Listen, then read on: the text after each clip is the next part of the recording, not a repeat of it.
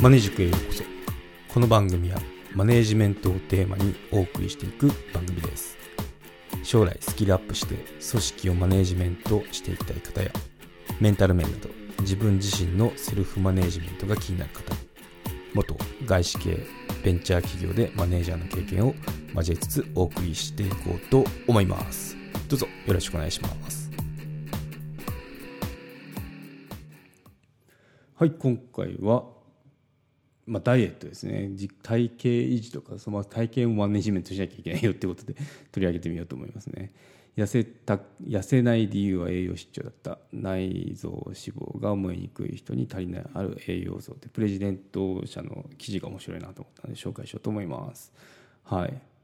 1年で14キロの減量に成功。脂肪肝も改善した。医師水野氏が最新医学知識と自身の体験をもとに1年で14キロ痩せた医師が勧める医師が教える医学的に内臓脂肪を落とす方法っていうのを本を出されたそうですね。リンク貼っておきますので興味があれば読んでみてください。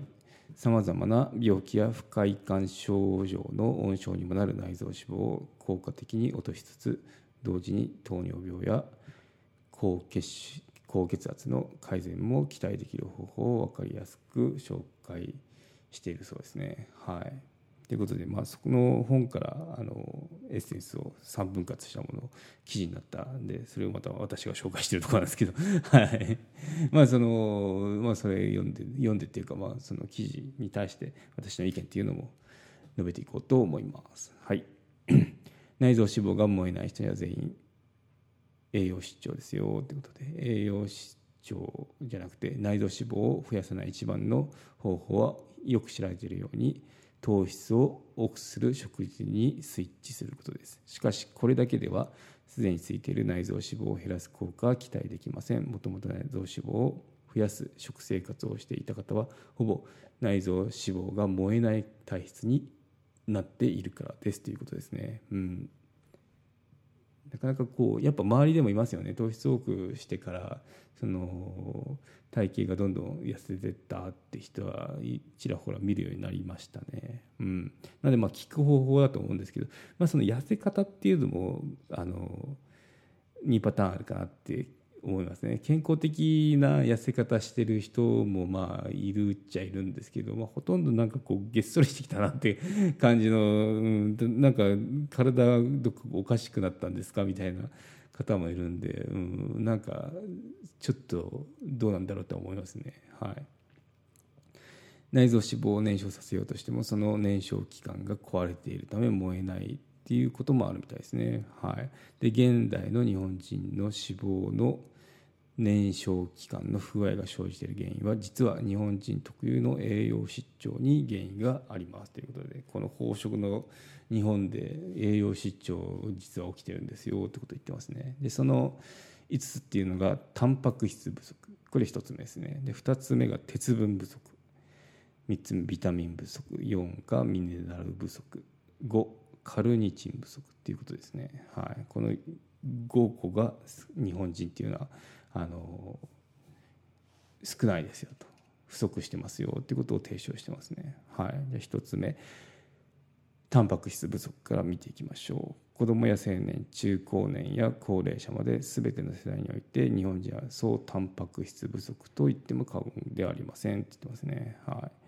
体の構成成分は水とタンパク質と脂質で9割を占めています。そのタンパク質が不足していては何をしても体調や病状など改善しません。何より重要なのにこれほど軽視されている栄養は他にないと言ってもいい状態です。なかなかあの警鐘を鳴らしてますね。はい。タンパク質は最上級です。最重要ですって言ってますね。うん。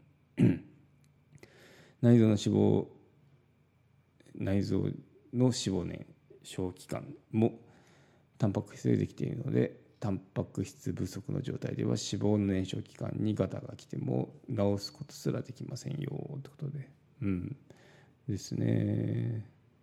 タンパク質がないとそのそもそも脂肪を燃やすっていう働きのその期間自体がガタが来たり壊れたりするので効果ないですよっていうことを言ってますね。うんでタンパク質不足のまま糖質オフの食事にスイッチすると体はエネルギー不足になってしまいますよってことも言ってますね。うんまあほとんど、まあ、筋肉ムキムキの人以外はほとんどタンパク質不足だって言い切っちゃってますね。うん、なるほどって感じですね。はい、で2つ目マネジク有料チャンネルのご案内をいたします。有料版チャンネルマネジクプレミアムを Apple Podcast で配信中。マネジメントや人事など組織運営のことですので全体公開できない話もございます。有料会員は無料版では一部公開されていたエピソードの前編を聞くことができます。ご登録して応援いただけると励みになりますので、どうぞよろしくお願いいたします。